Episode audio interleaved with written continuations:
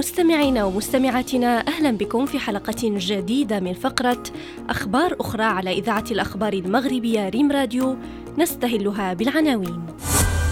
بوتين يمنح الممثل الأمريكي ستيفن سيغال وسام الصداقة. نزاع حول أكبر جائزة يانصيب بقيمة ملياري دولار. ونفوق أحد آخر الفهود الأسيوية في العالم. إلى التفاصيل.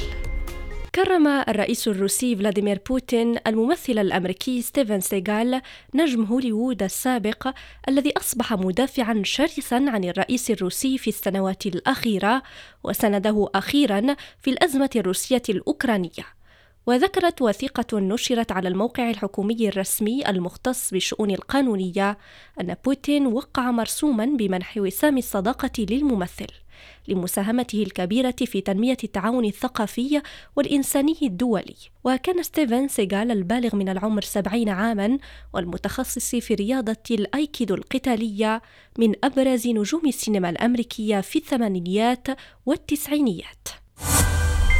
رفع الأمريكي خوسي ريفيرا قضية على رجل يدعى ريجي إدوين كاسترو الفائز بأكبر جائزة يانصيب على الإطلاق وقيمتها أكثر من ملياري دولار مدعيا أنه الفائز الحقيقي. ويزعم ريفيرا أنه اشترى تذكرة باوربول من مركز خدمة جوي في ألتادينا بولاية كاليفورنيا بتاريخ السابع من نوفمبر قبل يوم من السحب. وفقا للوثائق القانونية المقدمة في المحكمة. ويدعي ريفيرا أن ريجي سرق التذكرة منه في اليوم نفسه وحاول استعادتها لكنه لم يتمكن من ذلك ووعده بأن يمنحه نصف الجائزة. نفق في إيران أحد آخر الفهود الآسيوية في العالم ما أحدث موجة من الحزن.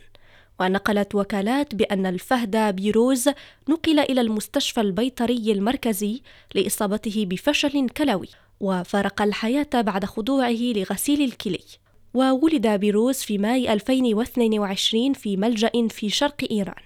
وأثر هذا الحدث حماسة حينها إذ لم يتبق في إيران سوى 12 فهدا آسيويا.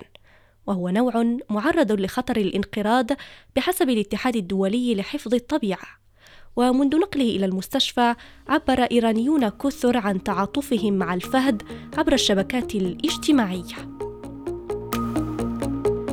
إلى هنا نصل إلى نهاية عدد اليوم، شكرا على حسن المتابعة ونلتقي بكم غدا مع أخبار أخرى.